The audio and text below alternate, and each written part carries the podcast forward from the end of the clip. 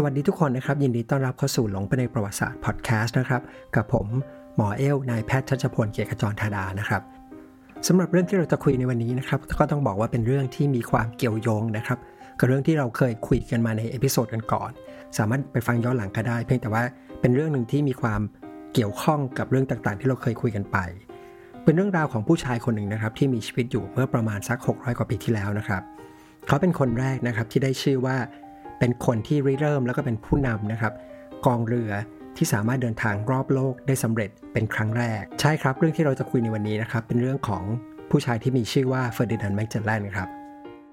พอดแคสต์ใน episode นี้นะครับ ได้รับการสนับสนุนจากรองเท้า Skechers รุ่น Go Walk Arch Fit รุ่น Arch Fit นะครับ เป็นรุ่นล่าสุดที่มีแผ่นรองเท้าที่โค้งรองรับอุ้งเท้าเป็นพิเศษ ช่วยให้การเดินในชีวิตประจำวันสบายมากขึ้น Skechers Go Walk Arch Fit ขอบคุณครับ ก่อนอื่นเลยนะครับ ผมอยากจะเริ่มต้นชวนคุยกันก่อนนะครับว่าแม็กจลแลนคนนี้นะครับเขาเป็นใครนะครับ แล้วเขาคิดยังไงนะครับถึงได้เดินทางจนกระทั่งกลายเป็นว่าเดินทางรอบโลกได้สำเร็จเป็นคนแรกแม็กจลแลนเนี่ยเป็นผู้ชายนะครับชาวโปรตุเกสนะครับ แต่ว่าเรือที่เขาเดินทางนำเรือเดินทางไปเนี่ยเป็นเรือของประเทศสเปน ทีนี้เล่ามาถึงตรงนี้เนี่ยผมเชื่อว่าหลายคนอาจจะตั้งข้อสงสัยขึ้นมานะครับ เพราะใน episode ก่อนหน้าเนี่ยเราเคยคุยกันไปว่า ในช่วงแรกเนี่ยในยุคที่เป็น ชาวยุโรปเดินทางไปสำรวจโลกเนี่ยโปรตุเกสกับสเปนในช่วงแรกเนี่ยถือว่าเป็นคู่แข่งกันนะครับ ถือว่าเป็นศัตรูกันทำไมแมกเจลแลนคนนี้นะครับ ถึงได้ไปเดินเรือให้กับสเปน เรื่องราวเนี่ยมันเริ่มต้นมาจากการที่ว่าตัวแมกเจลแลนเองแต่เดิมนะครับ พื้นเพแต่เดิมเนี่ยจึงเป็นคนชนชั้นสูงนะครับ เป็นลูกหลานของขุนนาง แล้วก็มีความใกล้ชิดกับกษัตริย์ของโปรตุเกสพอสมควรนะครับ แล้วก็แต่เดิมเนี่ยเป็นทหารเรือ อยู่ในกองทัพของโปรตุเกสด้วย แล้วก็มีโอกาสได้เดินทางไปรบนะครับในแถวแถวดินแดนตะวันออก ซึ่งก็คือแถวแถวอินโดนีเซียมาเลเซียในปัจจุบัน คือเขาไปทำภารกิจแถวแถวช่องแคบที่ปัจจุบันเรียกว่าช่องแคบมาลากานะครับก็คือช่องแคบระหว่างมาเลกับอินโด แล้วก็ได้สร้างผลงานนะครับที่ดีแสดงความกล้าหาญไว้ พอสมควรนะครับ และในการรบในครั้งนั้นเนี่ยเขายังไปได้เด็กชาวพื้นเมืองเนี่ยมาเป็นทาสหนึ่งคนนะครับ เหมือนกับเป็นทาสรับใช้ประจำตัว มีชื่อว่าเอนริเก้ เอริเก้เนี่ยจะเป็นทาสที่คอยจะติดตามไปรับใช้แมกเจลแลนเนี่ยทุกที่นะครับไม่ว่าเขาไปที่ไหนเขาจะไปด้วย แล้วเอนริเก้คนนี้นะครับที่เล่าให้ฟังเนี่ยเพราะว่าจริงๆเนี่ยเชื่อว่าเขาน่าจะเป็นคนแรกนะครับที่สามารถเดินทางรอบโลกได้สำเร็จจริง ๆ นะครับ แต่เดี๋ยวจะเล่าให้ฟังนะครับรายละเอียดให้ฟังว่ามันเป็นยังไงนะครับกลับมาที่คำถามว่าทำไมแมกเจลแลนเนี่ยถึงไปทำงานให้กับสเปนนะครับทีนี้หลังจากที่เขาได้ทำภารกิจครั้งนั้นสำเร็จนะครับเขากลับมาที่ประเทศโปรตุเกส แต่ประเด็นก็คือว่าหลังจากนั้นเนี่ยเหมือนเขาไม่ได้รับมอบหมายภารกิจที่สำคัญสำคัญอีกเลยนะครับเขาพยายามจะเสนอตัวว่าอยากจะกลับเดินทางกลับไปที่ตะวันออกอีกครั้งหนึ่งแต่ก็ไม่ได้รับมอบหมายภารกิจจากกษัตริย์ของโปรตุเกสแล้วก็ยังมีประเด็นว่าเขาเนี่ยโดนข้อหานะครับโดนกล่าวหาว่าแอบลักลอบค้าขายกับพ่อค้าชาวมัว หรือว่าพ่อค้าชาวมุสลิมนะครับ ซึ่งในภายหลังเนี่ยก็พบว่าไม่ใช่เรื่องจริง ทีนี้หลังจากพยายามอยู่หลายครั้งนะก็คงเหมือนกับน้อยใจนะครับ ก็เลยตัดสินใจที่จะย้ายนะครับ ย้ายไปทำงานให้กับประเทศสเปน คือเปลี่ยนสัญชาติ ทิ้งสัญชาติโปรตุเกสไปเป็นสเปน แล้วเปลี่ยนชื่อด้วยให้มีความเป็นสเปนเนี่ยมากขึ้น เสร็จแล้วก็ไปเสนอภารกิจให้กับกษัตริย์ของสเปนนะครับ โดย project ที่แมกเจลแลนเนี่ยเขาไปเสนอให้กับกับสเปนนะครับเขาก็เสนอว่าเขาเนี่ยเหมือนจะไปสานงานต่อที่โคลัมบัสเนี่ยเคยทำทิ้งเอาไว้คริสโตเฟอร์โคลัมบัสนะครับ ทีนี้คนนี้นะครับถ้าจำกันได้ใน episode ที่แล้วนะครับ หรือว่าถ้าไม่เคยฟังก็เดี๋ยวผมเล่าให้ฟังเลยนะครับ ก็คือว่าโคลัมบัสเนี่ยก็เป็นชาวอิตาลีคนหนึ่งนะครับ ที่ไปเคยคุยกับสเปน แล้วบอกว่าจะสามารถเดินเรือนะครับ จากสเปนนะครับเดินไปทางทิศตะวันตกและอ้อมโลกไปเนี่ยจนไปถึงเอเชียได้ แต่โคลัมบัสเนี่ยเขาทำไม่สำเร็จ เพราะว่าเขาไปเจอทวีปอเมริกาซะก่อนขั้นกลาง แล้วก็เขาคิดว่าอเมริกาเนี่ยเป็นทวีปเอเชีย ทีนี้ในคนอื่นๆเนี่ยก็รู้ว่าทวีปนั้นเนี่ยมันไม่ใช่ไม่ใช่เอเชียนะครับหน้าตามันไม่เหมือน มันไม่มีหลาย ๆ อย่างที่คล้าย ๆ กับเอเชีย โอเคแหละก็คือจริง ๆ ไปเจอทวีปอเมริกามันก็มีประโยชน์ในแง่ของการค้าขายนะครับในแง่ของการที่จะไปหาทรัพยากร แต่สเปนเนี่ยก็ยังต้องการที่จะเดินทางไปค้าขายกับเอเชียอยู่ดีนะครับทีนี้หลังจากที่แมกเจลแลนเนี่ยไปเสนอกับกษัตริย์สเปนนะครับซึ่งเวลานั้นนะครับกษัตริย์สเปนเนี่ยก็คือพระเจ้าชาร์ลส์ที่1นนะครับก็มองว่าเป็น project ที่น่าสนใจ เพราะว่าอะไร เพราะว่าในตอนนั้นเนี่ยสเปนเนี่ยไม่สามารถที่จะเดินทางไปสำรวจ เส้นทางไปเอเชียเนี่ยเดียวกับเส้นทางเดียวกับที่โปรตุเกสใช้ได้ ทีนี้ตรงนี้มันมีพื้นหลังที่ต้องเล่าให้ฟังให้เข้าใจสักเล็กน้อยนะครับ เรื่องราวเนี่ยมันเริ่มต้นขึ้นหลังจากที่คริสโตเฟอร์โคลัมบัสนะครับไปพบทวีปอเมริกา หลังจากนั้นเนี่ยโปรตุเกสกับสเปนเนี่ยก็มีปัญหาคือขัดแย้งมีการทะเลาะกันนะครับ เถียงกันว่าใครจะเป็นเจ้าของเกาะต่าง ทีนี้เพื่อให้เข้าใจนะครับ อาจจะต้องนึกภาพแผนที่นะครับ สมมุติเรามีภาพแผนที่อยู่ข้างหน้าเราอยู่แผนที่หนึ่งนะครับ ถ้าฝั่งขวามือของเราเนี่ยก็คือทวีปยุโรปนะครับ ส่วนซ้ายมือของเราเนี่ยคือทวีปอเมริกา ตรงกลางระหว่าง 2 ทวีปเนี่ยก็คือมหาสมุทรนะครับ มหาสมุทรที่มีชื่อว่ามหาสมุทรแอตแลนติก ทีนี้ในมหาสมุทรแอตแลนติกเนี่ยก็มีเกาะต่างๆอยู่มากมายนะครับ ทีนี้เนี่ยสเปนกับโปรตุเกสเนี่ยก็ประมาณว่า แข่งกันนะครับ หรือว่าเถียงกันว่าใครเนี่ยจะมีสิทธิ์ที่จะเข้าไปสำรวจ หรือไปครอบครองเกาะต่างๆ ทีนี้ด้วยความที่ตอนนั้นเนี่ยโปรตุเกสกับสเปนเนี่ยเป็นประเทศคาทอลิกทั้งคู่นะครับมันเลยมีคนคนหนึ่งนะครับที่ไม่ต้องการให้ 2 ประเทศนี้ทะเลาะกกันถึงหรือว่าถึงขั้นที่จะต่อสู้กันนะครับ คนนั้นก็คือพระสนปาปาครับ เพราะอย่างที่บอกไปก็คือว่าโปรตุเกสกับสเปนเนี่ยเป็นประเทศคาทอลิกทั้งคู่นะครับ แล้วช่วงเวลานั้นเนี่ยต้องบอกว่า มันมีความขัดแย้งทางศาสนาเนี่ยเกิดขึ้นหลายครั้งด้วยกันนะครับ ส่วนหนึ่งก็เป็นเรื่องของศาสนาคริสต์กับมุสลิมถูกไหมครับ ก็นำไปสู่สงครามครูเสดที่รบกันมาก่อนหน้าหลายร้อยปีทำให้พระสันตะปาปามองว่าทั้งสองประเทศนี้เหมือนเป็นกำลังสำคัญของคาทอลิกนะครับของคริส Christendom นะครับของคาทอลิก ดังนั้นก็ไม่อยากให้สองประเทศนี้ทะเลาะกัน ก็เลยเสนอนะครับขีดเส้นตรงกลางเส้นหนึ่งกลางมหาสมุทรแอตแลนติกนะครับ แล้วก็บอกว่า ส่วนที่อยู่ทางตะวันออกของเส้นนี้ก็คือขวามือของเราเนี่ยถ้ามองในแผนที่นะครับ เป็นส่วนที่โปรตุเกสเนี่ย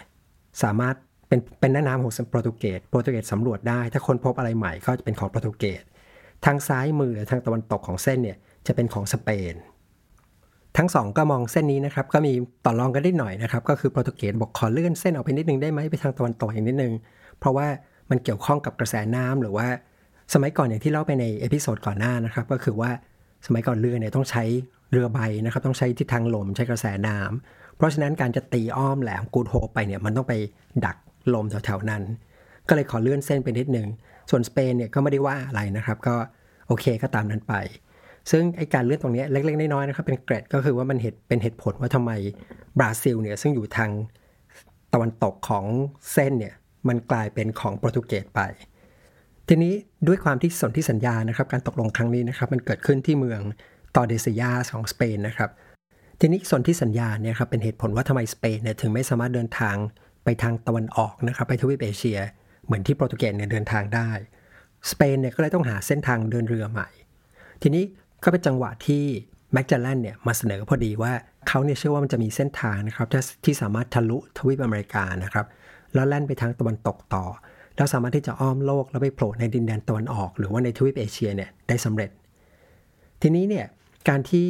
แม็กจาแลนเนี่ยครับเดินทางมาทำงานให้กับสเปนเนี่ยต้องบอกว่าไม่ใช่แค่เปลี่ยนบริษัท หรือเปลี่ยนประเทศเฉยๆนะครับ ต้องบอกว่าเขาเนี่ยเป็นเหมือนกับ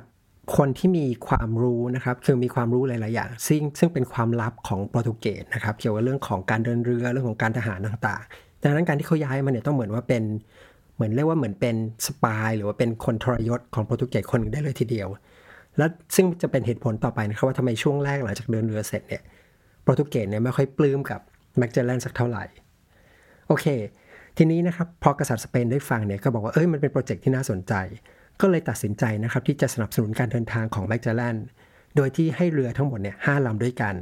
นะครับเรือห้าลำด้วยกันเนี่ยมีชื่อนะครับเรือชื่อว่าเรือลำแรกชื่อว่าทรินิดาดนะครับ เรือลำที่2ในชื่อซานอันโตนิโอ เรือลำที่ 3 ในชื่อคอนเซปชันเรือลำที่ 4 ชื่อซานติอาโก และเรือลำที่ 5 ซึ่งเป็นเรือลำที่เล็กที่สุดนะครับ ก็คือเรือวิกตอเรียนะครับ การเดินทางในครั้งนี้นะครับ มีลูกเรือไปทั้งหมดเนี่ยรวมๆกันเนี่ยประมาณ 270 คน และที่สำคัญก็คือว่ากษัตริย์สเปนเนี่ยให้สัญญาได้ว่า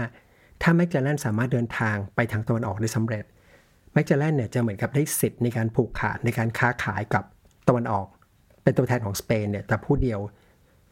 ซึ่งจะทำให้แมกจาแลนเนี่ยร่ำรวยมหาศาล โอเค เล่ามาถึงตรงนี้นะครับ เราก็รู้แล้วนะครับว่าทำไมแมกจลันถึงได้อยากเดินเรือนะครับทำไมเขาถึงได้พยายามเดินเรือไปทางตะวันออก ทีนี้นะครับ การเดินทางครั้งนี้เนี่ยมันจะกินเวลาทั้งหมด 3 ปีด้วยกันนะครับแล้วแมกจลันเนี่ยไม่รู้ด้วยซ้ำว่าสุดท้ายเนี่ยเขาจะเอาชีวิตไปทิ้งนะครับ ระหว่างการเดินทางเขาจะไม่ได้กลับมาที่สเปนอีกครั้งหนึ่งแล้วเรือทั้ง5ลำเนี่ยจะไปมีแค่เรือลำเดียวเท่านั้นนะครับ คือเรือวิกตอเรียซึ่งมีขนาดเล็กที่สุดเนี่ย ที่สามารถรอดกลับมาได้ ทีนี้เนี่ยผมเชื่อว่าเล่ามาถึงตรงนี้นะครับ หลายคนอาจจะสงสัยนะครับโหการเดินทางเนี่ยมันกินเวลา 3 ปี นานขนาดเฉลอแล้วเรือเนี่ยห้าลำในเรือกลับมาลำเดียวเกิดอะไรขึ้นนะครับ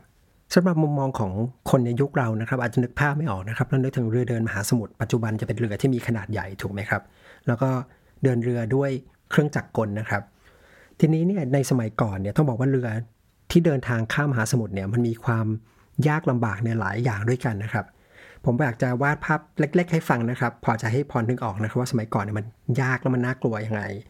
อย่างที่บอกอย่างแรกเนี่ยการต่อเรือสมัยก่อนมันไม่ได้เก่งมากนะครับ เรือที่ต่อเนี่ยปัจจุบันถ้าเรามีโอกาสขึ้นไปดูนะครับ หรือเรือจำลองที่เดินทางในสมัยก่อน จะเห็นว่าเรือเนี่ยมันมีขนาดที่เล็กมากเลยนะครับเรามีแค่รู้สึกว่าเราต้องไปอยู่บนเรือที่มีพื้นที่เล็กขนาดนี้นานเป็นเดือนๆเนี่ยมันฟังดูก็ยากแล้วนะครับ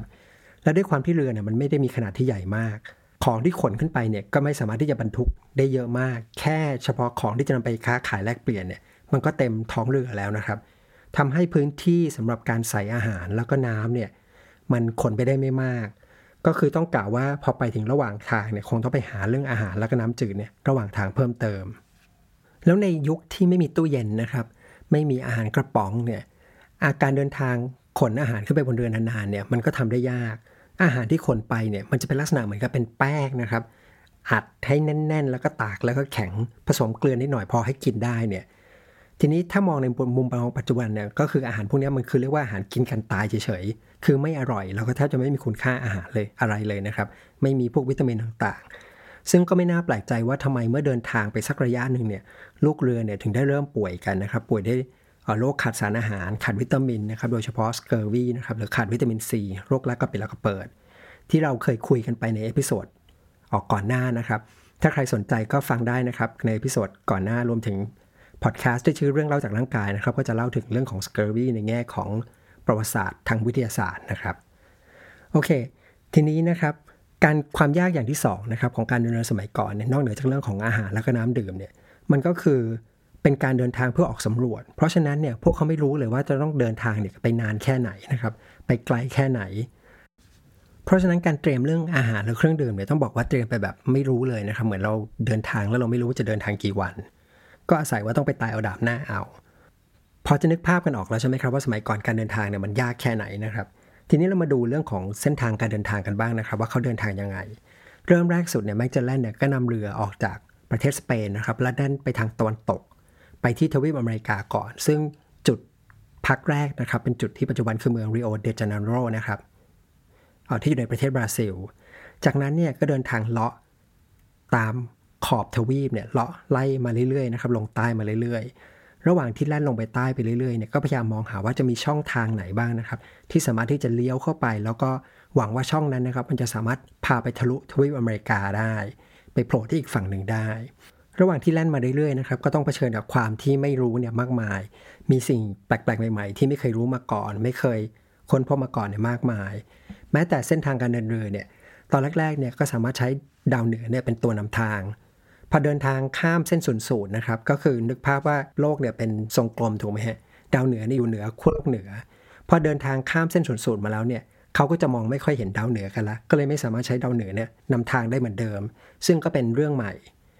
แล้วด้วยความแปลกใหม่พวกนี้นะครับมันก็เลยสร้างความหวาดกลัวให้กับลูกเรือนะครับเกิดความไม่ไว้ใจ และยิ่งไปกว่านั้นนะครับด้วยความที่กัปตันเนี่ยเป็นชาวโปรตุเกสลูกเรือส่วนใหญ่เนี่ยเป็นชาวสเปนนะครับมีโปรตุเกสเนี่ยประมาณแค่ 40 คน นอกนั้น 200 คนเนี่ยเป็นชาวสเปน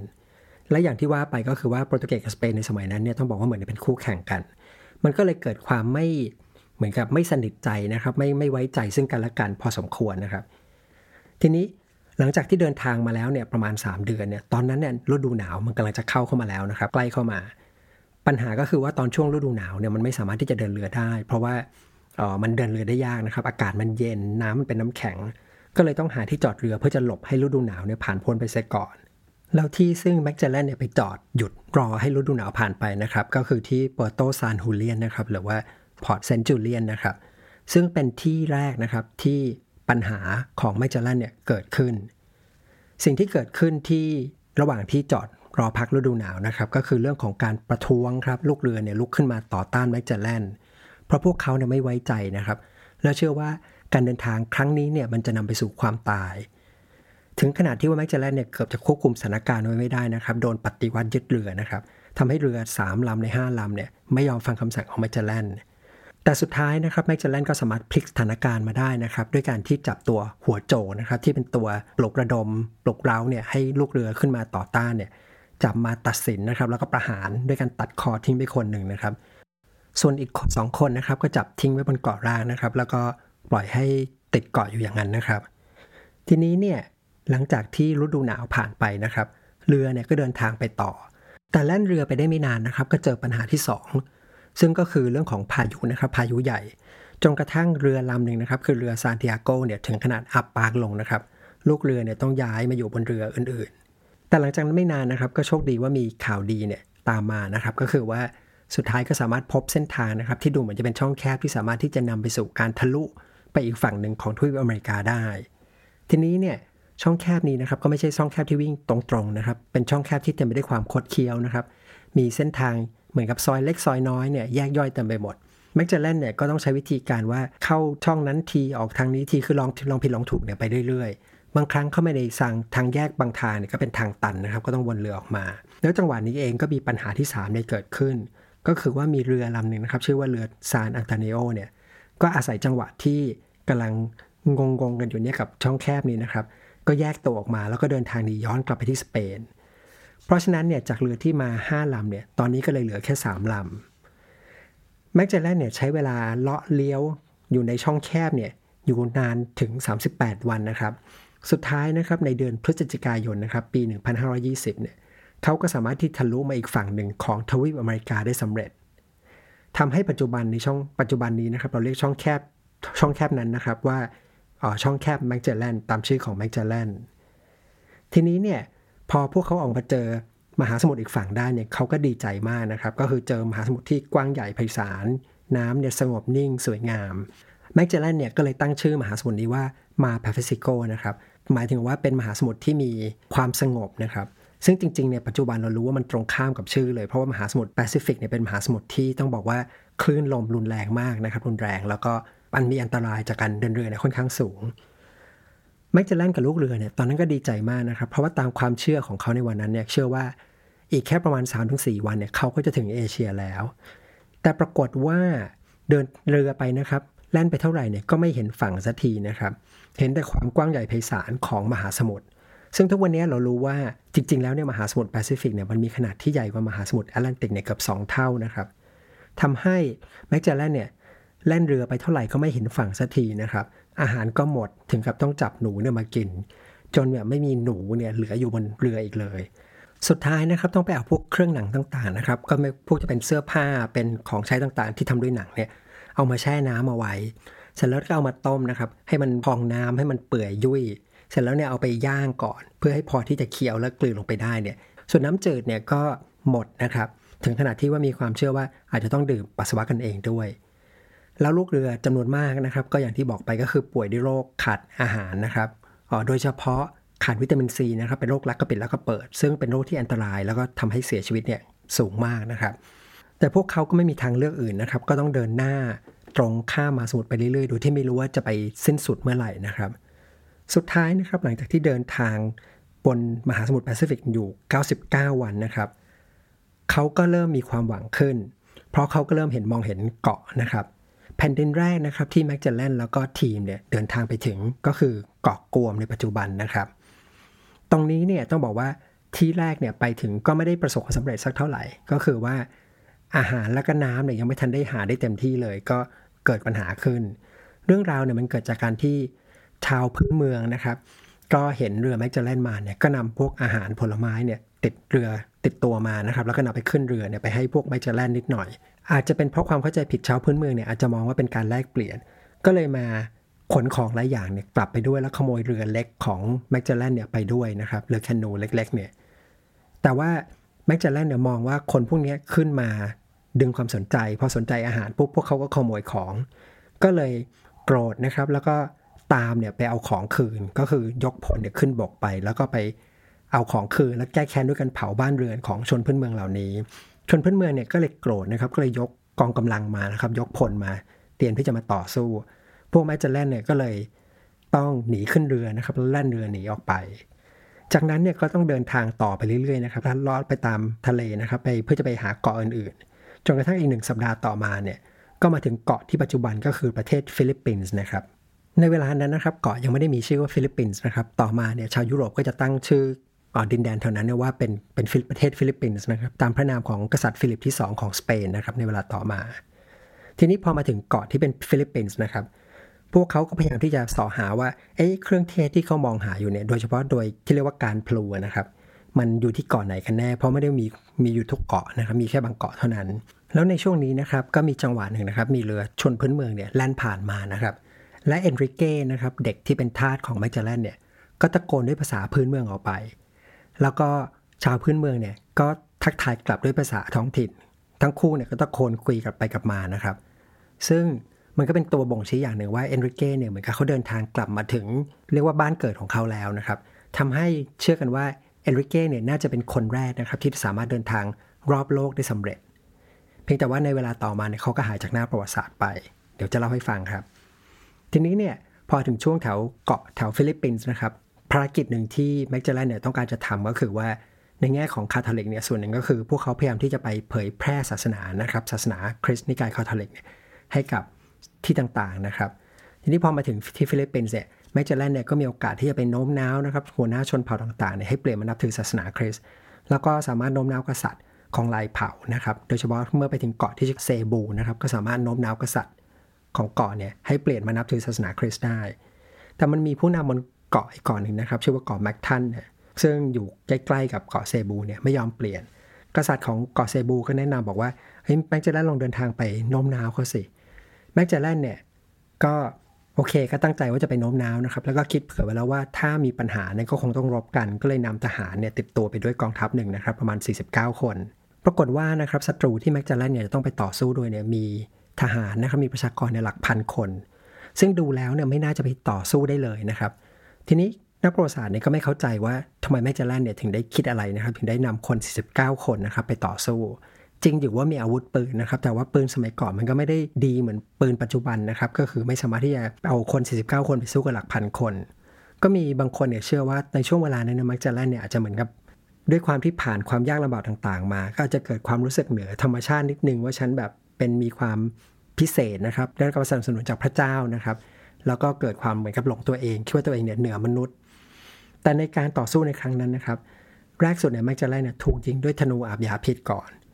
จากนั้นเนี่ยก็ถูกหอกเนี่ยแทงที่สีข้างอีกครั้งหนึ่ง แล้วก็เสียชีวิตลงที่ฟิลิปปินส์นี่เองนะครับและนั่นก็คือจุดสิ้นสุดนะครับของการเดินทางของแมกเจลันจะเห็นว่าเขาเดินทางจากยุโรปเนี่ยไปถึงเอเชียได้สำเร็จจริง แต่เขาไม่ได้เดินทางกลับมาจนถึงยุโรปได้สำเร็จนะครับ เดี๋ยวตรงนี้ประเด็นนี้เราจะมาคุยกันตอนท้าย เป็นเอริเก้ต่างหากนะครับที่สามารถเดินทางรอบโลกสำเร็จเป็นคนแรกได้จริง ๆ โอเค ทีนี้นะครับพอหลังจากที่แมกเจลนเนี่ยเสียชีวิตลงเนี่ยลูกเรือเนี่ยก็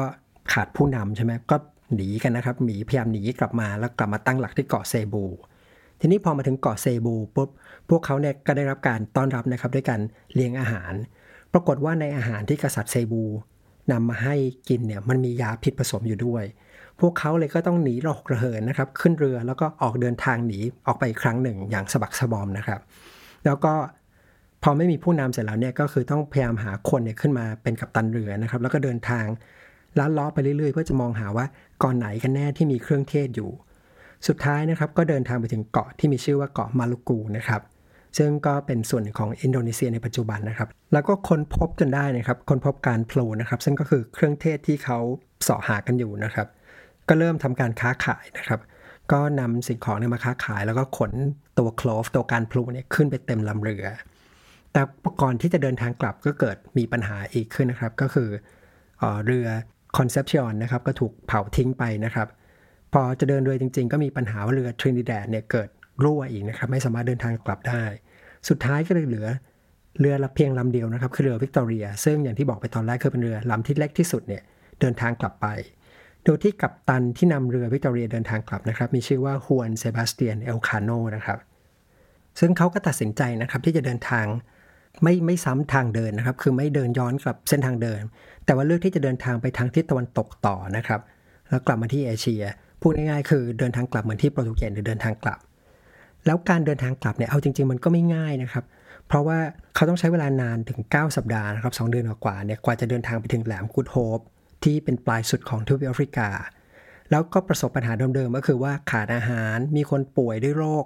แล้วก็ปิดแล้วก็เปิดนะครับ ตลอดเส้นทาง ระหว่างเดินทางไปก็มีคนตายไปเรื่อยๆเรื่อยๆนะครับแต่สุดท้ายนะครับเรือวิกตอเรียนก็สามารถเดินทางแล่นเข้าเทียบท่าเรือที่สเปนนะครับ ได้ในวันที่ 6 กันยายน ปีคริสตศักราช 1522 ในสภาพที่ลูกเรือเนี่ยอยู่ในสภาพที่สุดโสมมากนะครับ โดยสรุปแล้วในการเดินทางครั้งนี้นะครับมีคนเสียชีวิตเนี่ยลูกเรือเสียชีวิตไปประมาณ 80%นะครับคือเริ่มออกเดินทางเนี่ยประมาณมีลูกเรือ 270 คน แต่กลับมาถึงเนี่ยแค่ประมาณ 22 คนเท่านั้น แต่ในแง่ของธุรกิจนะครับในแง่ของธุรกิจ แม้ว่าเรือเนี่ยจะเสียไป4ลำนะครับเหลือกลับมาลำเดียว แต่การพลูที่ขนกลับมาในเรือลำเดียวเนี่ยต้องบอกว่าหลังจากที่นำไปขายแล้วนะครับ และได้เงินมาเนี่ยรายได้ที่ได้เนี่ยต้องถือว่าเมื่อหักลบกับ ความสูญเสียทั้งหมดแล้วเนี่ยยังถือว่ากำไรอยู่ดีนะครับทำให้เห็นว่าสมัยก่อนในเครื่องเทศมันมีมูลค่าสูงแค่ไหน แล้วทั้งหมดนี้นะครับก็คือเรื่องราวย่อๆนะครับการเดินทางของแมกเจลแลนนะครับว่าทำไมเขาถึงเดินทางนะครับ แล้วเขาเดินทางรอบโลกได้ยังไงนะครับ ทีนี้ก่อนที่จะจบนะครับเรามาปิดท้ายด้วยดราม่าเล็ก ๆ กันนะครับเราจะมาตอบคำถามว่าทำไมนะครับแมกเจลแลนเนี่ยจริงๆเดินทางแค่ครึ่งโลกเท่านั้นเอง แต่กลับได้เครดิตว่าเป็นคนแรกที่เดินทางรอบโลกได้สำเร็จ แล้วทำไมฮวนเอลคาโนเนี่ย ฮวนเซบาสเตียนเอลคาโนเนี่ยถึงไม่ได้ถูกจารึกว่าเป็นคนเดินทางรอบโลกได้สำเร็จเป็นคนแรก แล้วยังมีเอนริเก้คนนะครับอ๋อจริง ๆ ตรงนี้ลืมเล่าไปนิดนึงครับ ก็คือว่าเอนริเก้เนี่ยเขาไม่ได้เดินทางกลับมาที่สเปนด้วยนะครับเอนริเก้เนี่ยตอนช่วงที่เอาแมกเจลแลนโดนถูกสังหารนะครับเขาก็ถือโอกาสช่วงนั้นนะครับอ๋อหนีหลบหนีไปนะครับแล้วก็หายจากหน้าประวัติศาสตร์ไปเราก็ไม่รู้ว่าสุดท้ายเนี่ยเขาไปอยู่ที่ไหนนะครับก็เข้าใจว่าจะเดินทางกลับบ้านไป ทีนี้เรามากลับมาที่ตรงดราม่ากันนะครับ เรามาคุยว่าทำไมกลายเป็นแมกจลแลนที่มีชื่อเสียงนะครับ จริง ๆ แล้วเนี่ยในหลังจากที่เรือกลับมาที่สเปนนะครับต้องบอกว่าในช่วงแรกเนี่ยจริง ๆ แล้วเนี่ยแมกจลแลนเนี่ยไม่ได้มีชื่อเสียงเหมือนที่เรารู้จักกันในปัจจุบันนี้นะครับ เพราะว่าอะไรมันมีคำอธิบายหลายคำอธิบายด้วยกันนะครับ หลายเหตุผลด้วยกัน อย่างแรกสุดเลยเนี่ยจำเรือซานแอนโตนิโอได้ไหมครับเรือที่หนีกลับมาที่สเปนในช่วงที่กำลังเลาะเลาะเข้าไปในช่องแคบแมกเจลแลนนะครับ เรือลำนี้เดินทางกลับมาถึงสเปนได้สำเร็จนะครับแล้วลูกเรือเนี่ยกลับมาก็เป็นกลุ่มคนที่เกลียดแมกเจลแลนถูกไหมครับพอกลับมาถึงเนี่ยก็มาพูดจาว่าร้ายนะครับพูดถึงแมกเจลแลนในทางที่ไม่ดี มันทำให้ภาพพจน์ของแมกเจลแลนเนี่ยไม่ดี แล้วเรือวิกตอเรียนะครับที่เดินทางกลับมาได้เนี่ยต้องบอกว่าลูกเรือส่วนใหญ่ก็เป็นคนที่ไม่ชอบแมกเจลแลนด้วย แม้แต่กัปตันเรือที่ชื่อว่าฮวนเซบาสเตียนเอลคาโนเนี่ยก็เป็นกลุ่มคนที่เคยปฏิวัตินะครับต่อต้านแมกเจลแลนพวกนี้กลับมาก็มาบอกว่าแมกเจลแลนเนี่ย ไม่ดียังไงนะครับ หลอกลวงยังไง แล้วก็เหมือนกับว่าไม่ได้ทำตามที่สัญญาไว้กับกษัตริย์โปรตุเกสอะไรประมาณนี้ไม่เปิดเผยข้อมูลต่างๆทำให้ชื่อเสียงของแมกเจลแลนในสเปนเนี่ยไม่ดีนักสำหรับโปรตุเกสเนี่ยไม่ต้องพูดถึงอยู่แล้วนะครับ เพราะว่ามองว่าแมกเจลแลนเนี่ยเหมือนกับเป็นคนทรยศประเทศนะครับ เพราะฉะนั้นก็ไม่มีใครเชียร์แมกเจลแลนอยู่แล้ว แต่พอดีนะครับในการเดินทางในครั้งนั้นนะครับ มันมีลูกเรือคนหนึ่งนะครับเป็นชาวอิตาลีนะครับเป็นชาวเวนิสนะครับชื่อว่าพิกาเฟตตานะครับพิกาเฟตตาคนนี้นะครับ เขาเป็นคนที่เหมือนกับเป็นคนคอยจดบันทึกเรื่องราวต่างๆนะครับ จดไดอารี่ จดบันทึกรายละเอียดของการเดินเรือต่างๆ เอาไว้ แล้วเขาจดไว้อย่างละเอียดมากนะครับ แล้วตัวเขาเองเนี่ยเห็นได้ชัดเลยว่าเขาเนี่ยเป็นคนที่ค่อนข้างชื่นชมแม็กเจลแลนอยู่ ดังนั้นเนี่ยเรื่องราวต่างๆที่เขาเขียนเนี่ยเขาก็จะค่อนข้างอวยแม็กเจลแลนเป็นพิเศษนะครับ มองแม็กเจลแลนในแง่ดี ทีนี้หลังจากที่เขาเดินทางกลับมาถึงสเปนเนี่ยเขาก็กลับไปที่เวนิสนะครับ แล้วเขาก็นำไอ้บันทึกการเดินทางต่างๆเนี่ยมอบให้กับกษัตริย์ต่างๆนะครับ ซึ่งก็รวมไปถึงกษัตริย์สเปนด้วย กษัตริย์ของโปรตุเกสก็ให้นะครับ ไปถึงกษัตริย์ของฝรั่งเศสด้วย แล้วก็นำไดอารี่ของเขาเนี่ยที่บันทึกของเขาเนี่ยไปตีพิมพ์นะครับที่ที่บ้านบ้านเมืองของเขานะครับ คือที่เวนิสทำให้คนเนี่ยได้อ่านเรื่องราวที่เขาเขียนเกี่ยวกับแมกเจลแลนเนี่ยไว้เยอะมาก แล้วทำให้ทุกวันนี้นะครับต้องบอกว่าเป็นแหล่งเลยที่ทำให้เรารู้ว่าเรื่องราวเนี่ยมันเกิดอะไรขึ้นบ้าง ทีนี้นักประวัติศาสตร์นะครับยุคหลังเนี่ยเมื่อมาอ่านสิ่งที่พิกาเฟตตาเนี่ยเขียนเอาไว้นะครับ เขาเพราะว่าพิกาเฟตตาเนี่ยเป็นคนที่เก็บรายละเอียดได้ดีนะครับหลายๆอย่างเนี่ยมันตรงกับหลักฐานที่เราสามารถตรวจสอบได้นะครับทำให้เราให้น้ำหนักข้อเขียนของพิกาเฟตตาเนี่ยค่อนข้างมากว่าเป็นข้อเขียนที่เชื่อถือได้ ดังนั้นนะครับบันทึกของพิคาเฟต้าเนี่ยจะเหมือนเป็นข้อแก้ตัวนะครับข้อแก้ต่างของคนตายเนี่ยที่ไม่สามารถที่จะพูดอัดแก้ตัวให้ตัวเองได้ ก็เหมือนเป็นอีกฝั่งหนึ่งนะครับของการโต้เถียง แต่ไม่ได้แปลว่าเราเชื่อทุกอย่างที่พิคาเฟต้าเขียนนะครับแต่นั่นไม่ใช่เหตุผลว่าทุกวันนี้เราถึงได้ชื่นชมแมกเจลแลนกันนะครับ ทีนี้การเดินทางของแมกเจลแลนเนี่ยมันยังน่าประทับใจเพิ่มขึ้นอีกนะครับ เพราะว่าหลังจากแมกเจลแลนเดินทางเสร็จเนี่ยมันมีความพยายามที่จะเดินทางเลียนแบบนะครับเดินเรือเลียนแบบแมกเจลแลนอีกหลายครั้งด้วยกัน แต่ปรากฏว่าไม่มีใครประสบความสำเร็จเลยนะครับไม่สามารถเดินทางถึงตะวันออกได้ กว่าจะมีคนทำได้อีกครั้งหนึ่งนะครับก็คือต้องอีกเกือบ 60 ปีถัดมานะครับโดยนักเดินเรือชาวอังกฤษชื่อว่าฟรานซิสเดรกนะครับชื่อนี้นะครับผมเชื่อว่าหลายคนอาจจะเคยได้ยินชื่อนะครับเป็นอัศวินคนดังของอังกฤษนะครับถ้าไม่เคยได้ยินไม่เป็นไรนะครับก็ แค่โยงไว้เฉยๆ เพราะวันหนึ่งเนี่ยเล่าเรื่องของฟรานซิสเดรกให้ฟังกันนะครับแต่สำหรับเหตุผลจริง ๆ นะครับ ว่าทำไมทุกวันนี้เนี่ยเราถึงรู้จักชื่อแมกเจลแลนแต่เราไม่รู้จักชื่อของเอลคาโนนะครับ มันเป็นเรื่องของชาตินิยมครับเป็นเรื่องของการเมือง ก็คือว่าในเวลาต่อมานะครับ เมื่อยุโรปเนี่ยเข้าสู่ยุคสมัยที่มีเป็นเรื่องของชาตินิยมนะครับ แต่ละชาติเนี่ยก็พยายามมองย้อนไปในประวัติศาสตร์แล้วก็พยายามดูว่าเรามีฮีโร่คนไหนของชาติที่เราจะนำมาเชิดชูได้บ้าง โปรตุเกสก็มองย้อนไปในอดีตแล้วไปเจอชื่อแม็กจาแลนขึ้นมานะครับก็เลยเชียร์แม็กจาแลนเนี่ยขึ้นมา แล้วก็โปรโมทชื่อของแม็กจาแลนขึ้นมา ซึ่งในสมัยหนึ่งเนี่ยตอนที่เขาเดินทางเสร็จเนี่ยถูกมองว่าทรยศหักหลังชาติ แต่ในเวลาต่อมาเมื่อต้องการฮีโร่เนี่ยชื่อเขาก็เลยถูกนำมาใช้อีกครั้งหนึ่งในทางตรงกันข้ามนะครับที่ที่เล่าไปก่อนนะคือว่าเอลคาโนเนี่ยเป็นชาวบาสก์ซึ่งชาวบาสก์เนี่ยเหมือนกับเป็นชนกลุ่มน้อยนะครับในในประเทศสเปน ทีนี้สเปนเองเนี่ยก็เลยไม่ได้แคร์ว่าจะต้องมาโปรโมทชาวบาสก์ขึ้นมาให้เป็นฮีโร่ชื่อของเอลคาโนเนี่ยก็เลยไม่ได้เป็นที่ถูกจดจำสักเท่าไหร่ ก็เลยกลายเป็นแม็กเจลแลนนะครับที่ทุกวันนี้เรารู้จักชื่อกัน แล้วอีกคนหนึ่งที่ปัจจุบันเนี่ยก็มีคนรู้จักชื่อกันมากขึ้นก็คือพิกาเฟตตานะครับซึ่งเป็นคนที่บันทึกเรื่องราวต่างๆ โดยเราก็ให้เครดิตเขาว่าเขาเป็นคนที่ถ้าเขาไม่เขียนเรื่องราวต่างๆ ไว้นะครับ เราก็คงไม่รู้เรื่องราวของออกแมกเจลแลนจนถึงทุกวันนี้ ในส่วนสุดท้ายนะครับจะขอสรุปสั้นๆนิดหนึ่งนะครับว่าผลกระทบนะครับสิ่งที่แมกจลแลนทำเนี่ยการเดินทางของเขาเนี่ยมันมีผลกระทบกับโลกของเรายังไงนะครับมีผลถึงปัจจุบันยังไงกันบ้าง จริงๆต้องบอกว่าสิ่งที่เขาทำเนี่ยมันก็คงคล้ายๆ กับในช่วงที่คุยไปก่อนหน้านะครับเรื่องของวาสโกดากามาเรื่องของคริสโตเฟอร์โคลัมบัสก็คือว่าคนเหล่านี้ที่เดินทางเนี่ยเขาเป็นกลุ่มคนที่ทำให้ต้องบอกว่าเกิดประวัติศาสตร์ของโลกขึ้นมานะครับประวัติศาสตร์ของมนุษยชาติ คือมีการเชื่อมโยงความสัมพันธ์ระหว่างทวีปต่างๆเข้าด้วยกัน ทีนี้รายละเอียดเนี่ยผมขอไม่ไปลงนะครับ ผมอยากให้ถ้าสนใจจริงๆก็กลับไปฟังในตอนที่ผมเล่าเรื่องของคริสโตเฟอร์โคลัมบัสนะครับ แต่ผลกระทบอีกอย่างหนึ่งนะครับคนที่พูดถึงเอาไว้ก็คือเดวิดบูตันนะครับเขาบอกว่าแมกเจลนเนี่ยต่างจากคนอื่นนิดหน่อยก็ตรงที่ว่าเขาในคนที่ไม่ใช่แค่เชื่อมทวีปต่างๆเขาด้วยกัน แต่เขาเดินทางรอบโลกได้สำเร็จ มันทำให้ยุโรปเนี่ยมองโลกเนี่ยต่างไป เพราะก่อนที่แม็กจารันจะเดินทางเนี่ยเวลายุโรปพูดถึงพื้นที่ต่างๆ หรือว่าเรื่องราวการเดินทางเนี่ยจะนึกภาพเป็นภาพ 2 มิติ ก็คือโลกเนี่ยเป็นรูปลักษณะแบนๆจริงอยู่ว่าชาวยุโรปเนี่ยรู้ว่าโลกกลมมานานแล้วนะครับ แต่ว่ามันยังไม่เกิดเหมือนกับการรับรู้ว่าโลกเนี่ยมันเป็นก้อนกลมจริงๆ แต่หลังการเดินทางของแมกจารันเนี่ยเหมือนกับคนรับรู้ว่าเฮ้ยเราอาศัยอยู่บนโลกที่มีลักษณะเป็นทรงกลมจริงๆ แล้วก็หลังจากนั้นมานะครับ ก็เริ่มมีการทำแผนที่ที่เป็นรูปรูปโลกกลมๆเนี่ยออกมาขายมากขึ้น แล้วก็ได้รับความนิยมสูงมาก เขาก็เลยบอกว่าสิ่งหนึ่งที่ต่างไปก็คือแมกเจลแลนเนี่ยทำให้คนรู้สึกมากขึ้นว่าโลกเนี่ยมันกลมจริงๆพอดแคสต์ใน episode นี้นะครับได้รับการสนับสนุนจากรองเท้า Skechers รุ่น Go Walk Arch Fit รุ่น Arch Fit นะครับเป็นรุ่นล่าสุดที่มีแผ่นรองเท้าที่โค้งรองรับอุ้งเท้าเป็นพิเศษ ช่วยให้การเดินในชีวิตประจำวันสบายมากขึ้น Skechers Go Walk Arch Fit ขอบคุณครับ แล้วผมก็ขอจบเรื่องราวของแม็กเจลแลนไว้ตรงนี้เลยนะครับ episode นี้เนี่ยนะฮะค่อนข้างยาวมากนะครับเลยเวลามาเยอะมากแล้วนะครับสำหรับใน episode หน้าเนี่ยผมจะเล่าเรื่องของการล่มสลายของกรุงคอนสแตนติโนเปิลให้ฟังนะครับ อันนี้เล่าล่วงหน้าไว้เลยนะครับ และสุดท้ายนะครับก่อนที่จะจากกันไปนะครับสำหรับใครนะครับที่ติดตามฟังในช่องทางพอดแคสต์ต่างๆนะครับแล้วสนใจอยากจะดูภาพประกอบนะครับ ผมยังมีช่องทางให้ติดตามอีกช่องทางหนึ่งนะครับ ก็คือใน YouTube นะครับ ซึ่งก็จะทำเป็นคลิปวิดีโอนะครับที่มีภาพประกอบเรื่องราวที่เล่าไปเนี่ยเพื่อให้เข้าใจเรื่องราวเนี่ยได้มากขึ้นนะครับ ถ้าสนใจก็เข้าไปดูได้นะครับใน YouTube นะครับช anel ชื่อหลงไปในประวัติศาสตร์นะครับแล้วถ้าแวะเข้าไปแล้วก็อย่าลืมกด subscribe ไปนะครับ ถ้าชอบพอดแคสต์แบบนี้นะครับ ผมจะนำเรื่องราวในประวัติศาสตร์นะครับประวัติศาสตร์สากล ที่จะช่วยให้เราเข้าใจโลกปัจจุบันนะครับ สังคมที่เราอาศัยอยู่ในปัจจุบันเนี่ยมากขึ้น แล้วมาพบกันใหม่ใน episode หน้านะครับสำหรับวันนี้ สวัสดีทุกคนครับ